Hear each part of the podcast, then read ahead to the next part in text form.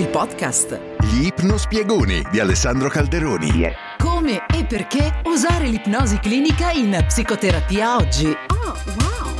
Buongiorno e benvenuti. Gli ipnospiegoni di oggi sono dedicati al tema del eh, lavoro a casa, quello che in Italia viene chiamato smart working, che sta per lavoro agile o lavoro intelligente ma che all'estero in maniera un po' più coerente viene definito remote working, cioè lavoro eh, da remoto, oppure working at home quindi lavoro a casa, ma da noi è smart perché è intelligentissimo, è intelligente soprattutto che fino all'inizio del Covid in Italia quasi nessuno riuscisse a lavorare da casa, mentre adesso ci sono milioni di persone che un po' per esigenze sanitarie, un po' per comodità delle aziende, eh, sono a casa a lavorare. Grandissimo entusiasmo all'inizio, miscelato a eh, timore del cambiamento e poi naturalmente si squadernano a poco a poco i pregi e i difetti di questa modalità di lavoro, esattamente eh, come quando sfiorisce ogni tipo di entusiasmo se ne raccolgono gli aspetti più oggettivi. E quindi naturalmente tra le cose migliori possiamo avere che se fosse un vero smart working, cioè con orario libero e luogo libero, tu potresti fare il tuo lavoro aumentando anche la tua produttività, decidendo non tanto quando farlo, ma come farlo e portandoti a casa il risultato in maniera flessibile. Quello che accade invece è che le persone si ritrovano a lavorare a casa nella stessa serie di orari che avevano in ufficio, con una maggiore quantità di problemi perché magari i figli non sono a scuola, perché magari la casa non è molto ampia, perché magari c'è una coppia eh, che deve stare in smart working in stanze diverse, magari anche contemporaneamente a quando i figli sono in DAD in altre stanze diverse, quindi problemi di tenuta della rete e anche di grandezza degli ambienti. Comunque, proviamo a eh, immaginare di utilizzare eh, l'ipnosi e la psicoterapia per migliorare eh, lo smart working per chi lo deve fare. Eh, parliamo innanzitutto di produttività quindi come ottimizzare i tempi e eh, migliorare il prodotto del proprio lavoro domestico eh, lasciandosi la vita in pace e eh, migliorando quindi anche eh, il livello dell'umore e il tono emotivo durante la giornata. Succede che quando sei bloccato in un ufficio tutto il giorno l'idea di lavorare da casa ti sembrava un paradiso, no? Perché tu dici non c'è bisogno di vestirsi, non c'è bisogno di combattere per strada in ora di punta, si possono fare pause quando quando si vuole, si ha libertà di lavorare alle proprie condizioni. Però poi molti lavoratori da casa sono sorpresi di scoprire che hanno un sacco di difficoltà nel rimanere concentrati e produttivi, eh, oltre al fatto che il, l'idea di non prepararsi e di stare magari in tuta o in pigiama come fanno i più pigroni eh, non facilita né il livello dell'umore né la produttività, perché è come se il cervello non si preparasse a fare qualcosa che non fosse eh, stare lì in panciolle. Quindi eh, possono esserci molte ragioni per cui la concentrazione e la produttività sono limitate lavorando da casa. Alcune persone trovano più difficile attenersi a un programma di lavoro e diventa molto più facile procrastinare se non si ha un orario di inizio e un orario di fine chiaramente definito con pause anche programmate. Questo colpisce soprattutto le persone che non hanno una fortissima autodisciplina o le persone che invece di avere un controllo eh, dell'esistenza dall'interno preferiscono una direttività dall'esterno o magari semplicemente sono abituate ad avere un capo che ha il fiato sul collo e che ti dice in ogni momento cosa fare come farlo. Una volta che togli il capo perché sei a casa tu e ti devi un po' autoregolare, ti casca tutta l'impalcatura. I lavoratori a domicilio che funzionano bene tendono a stabilire un programma per se stessi ogni giorno, con un'ora di inizio, un'ora di fine, e si impegnano a eseguire quel programma come se ci fosse un contratto serio, ma stipulato in questo caso con se stessi. Quindi prima di finire il lavoro ogni giorno è una buona idea scrivere eh, un piano dei compiti che si vogliono portare a termine nel giorno successivo, dandosi una quantità di cose realistica da fare eh, e includendo anche il tempo per una pausa pranzo adeguata e di solito è buona cosa infilare anche un 10 minuti di pausetta ogni oretta e mezza giusto per muovere il corpo, distrarsi e vedere come va il resto del mondo. Siamo anche un po' influenzati dal nostro ambiente, eh? ci sono studi che dimostrano che anche qualcosa di semplice come un leggero profumo di limone e salvia nell'aria è in grado di rendere le persone più propense eh, a essere ordinate e eh, produttive. Mettere una valigetta in un angolo dove le persone stanno giocando a un gioco da tavolo le farà giocare in modo più competitivo perché la valigetta evoca sottilmente una sensazione stile business, stile professionale. Tutti studi che ci insegnano come l'ambiente in cui stiamo eh, può modificare anche inconsapevolmente il nostro tipo di comportamento. Gli spunti ambientali su come comportarsi in un ufficio con le persone intorno a voi che indossano abiti eleganti e il ronzio delle fotocopiatrici piuttosto che delle stampanti suggeriscono al vostro cervello che quello è un posto per lavorare. E quindi tutto sommato se vi trovate anche un sottofondo acustico su internet che possa un po' riprodurre il suono dell'ufficio eh, non è malaccio insomma. Invece gli spunti ambientali che ci sono a casa tua quindi vedere magari il tuo divano la tua poltrona la tua cucina la tua tv i tuoi libri magari addirittura la tua vestaglia o gli asciugamani da bagno inconsciamente e, e, neanche troppo suggeriscono al tuo cervello che questo è un posto per rilassarsi più che per lavorare. Quindi è una buona idea mettersi in uno spazio specifico della casa che si possa destinare più o meno stabilmente a eh, luogo lavorativo. Se la casa non è sufficientemente grande per avere una stanzetta studio, eh, suggerisco di avere proprio un luogo comune eh, in cui un angolo specifico che normalmente non viene utilizzato venga adibito a ufficio, possa essere magari poi facilmente smontato alla fine del turno di lavoro. Eh, non nella stessa area, no, normalmente magari ti rilassi, ecco. eh, se proprio devi scegliere allora è meglio la cucina della sala dove hai il divano, è ancora meglio rispetto alla camera da letto. Eh, magari se tu hai proprio un tavolino piccolo o una sedia specifica che puoi utilizzare solo per lavorare, questo ti aiuta a costruire un'associazione automatica nella tua mente tra questo luogo questo setting e la tua produttività in modo che quando entri in quello spazio di lavoro il tuo cervello sappia che è il momento di entrare in modalità produttiva. E così anche in ipnosi, mentre ti rilassi profondamente, eh, sovraalimenti il tuo impegno verso il tuo programma di lavoro quotidiano che hai deciso tu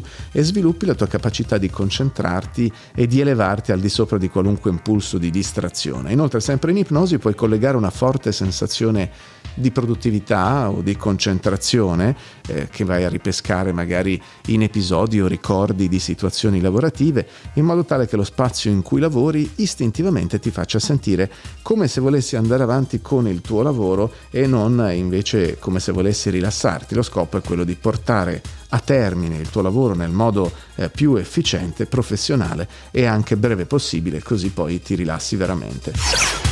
Poi eh, c'è anche un esempio importante da ricordare quando si parla di smart working, è quello eh, soprattutto delle madri, perché è già un casino essere madre, stare a casa e avere magari più di un figlio e anche la casa a cui badare. È un doppio casino essere madre, avere più di un figlio e non stare a casa perché si va a lavorare, però poi tornare a casa e tutto sommato avere a che fare anche con l'organizzazione domestica e con i figli. Questo naturalmente se non hai la possibilità di avere, che ne so, una governante o una tata che pensino stabilmente ai figli e anche alla casa, in quel caso quindi eh, le fatiche sono un pochino ridotte. Ecco, l'idea di essere madre con figli a casa, lavoratrice con lavoro a casa è veramente molto molto molto intenso. Allora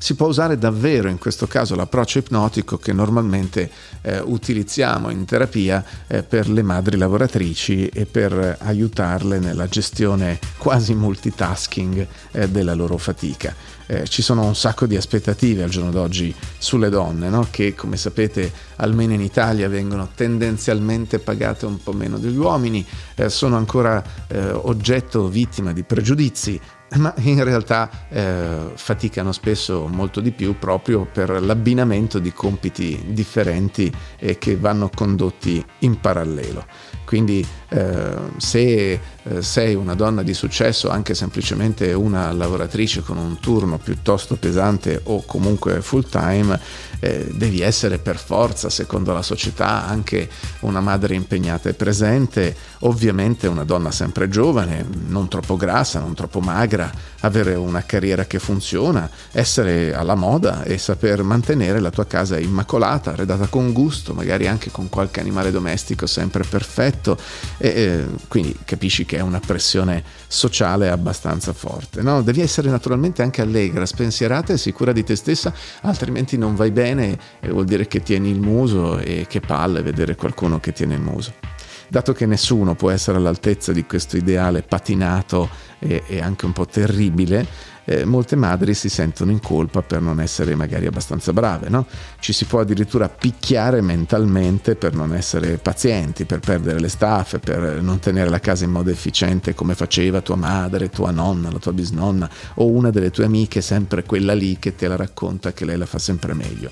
e se devi lavorare o scegli di lavorare, eh, beh, potresti sentirti in colpa per non passare abbastanza tempo con i tuoi figli o magari ogni tanto ti prendi un permesso perché tuo figlio ha il 37 virus e quindi ti senti in colpa perché non sei una brava lavoratrice. Insomma, non è facilissimo. Allora, eh, l'ipnosi ti può aiutare a prenderti del tempo per ricordare quanto bene ti stai già comportando per rilassarti davvero, per prenderti un riposo del tutto meritato e per ricordare l'importanza e il significato del tuo ruolo di madre. Molte madri con cui si parla a volte in terapia si sentono come se essere genitori fosse un compito ingrato, ma chi me l'ha fatta fare, ma ci picchi, è una roba devastante, eccetera, eccetera, eccetera. A volte le madri fanno un po' i capricci eh, come i bambini eh, e naturalmente non vengono aiutate da questo e neanche dal partner che magari non ne può più di lamentele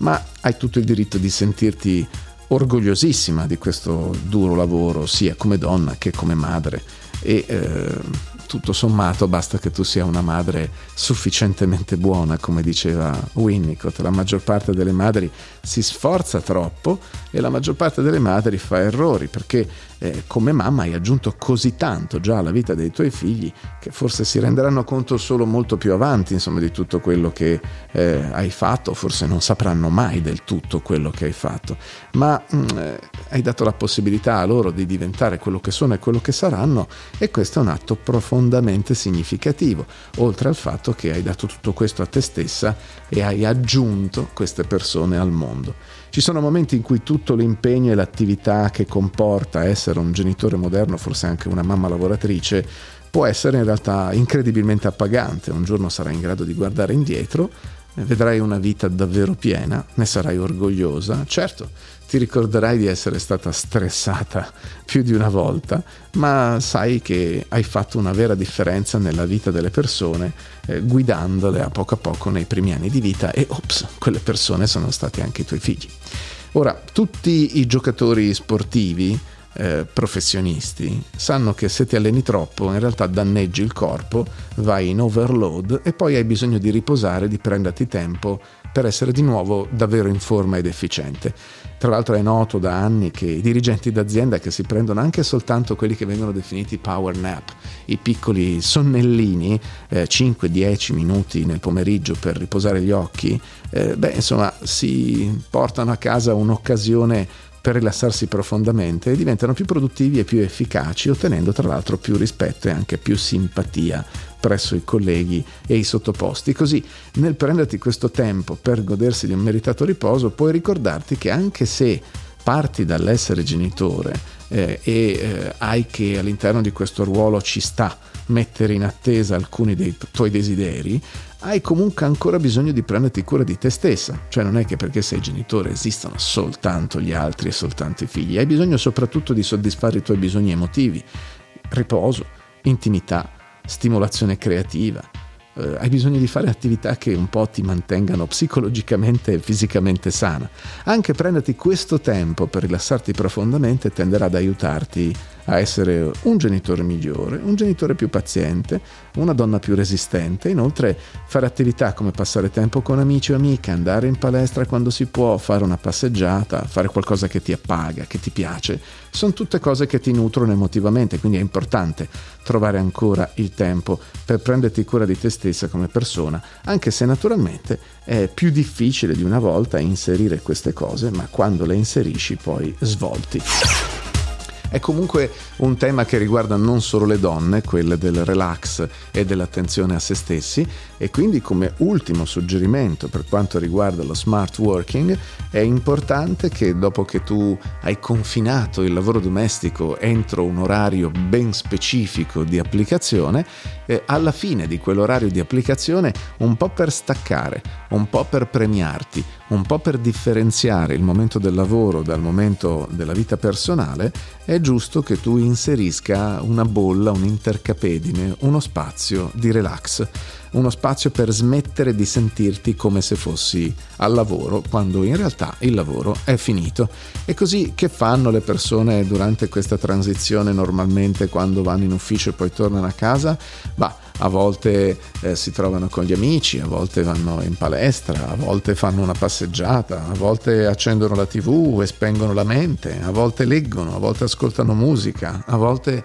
rilassano il corpo con una doccia calda o magari vanno a correre o si impegnano in qualche altra routine per scrollarsi di dosso la giornata ed entrare appunto nella zona non lavorativa. E quindi anche questo si può fare in ipnosi eh, sedendoti o sdraiandoti e ascoltando le parole dell'ipnotista per rilassarti molto ed entrare in quella che potremmo chiamare mentalità senza lavoro, un mindset proprio diverso rispetto a quello produttivo eh, che invece ti serve quando stai facendo cose per cui devi ottenere dei risultati. Ti puoi davvero lasciare tutto il lavoro alle spalle e puoi veramente riposarti in modo piacevole e corretto.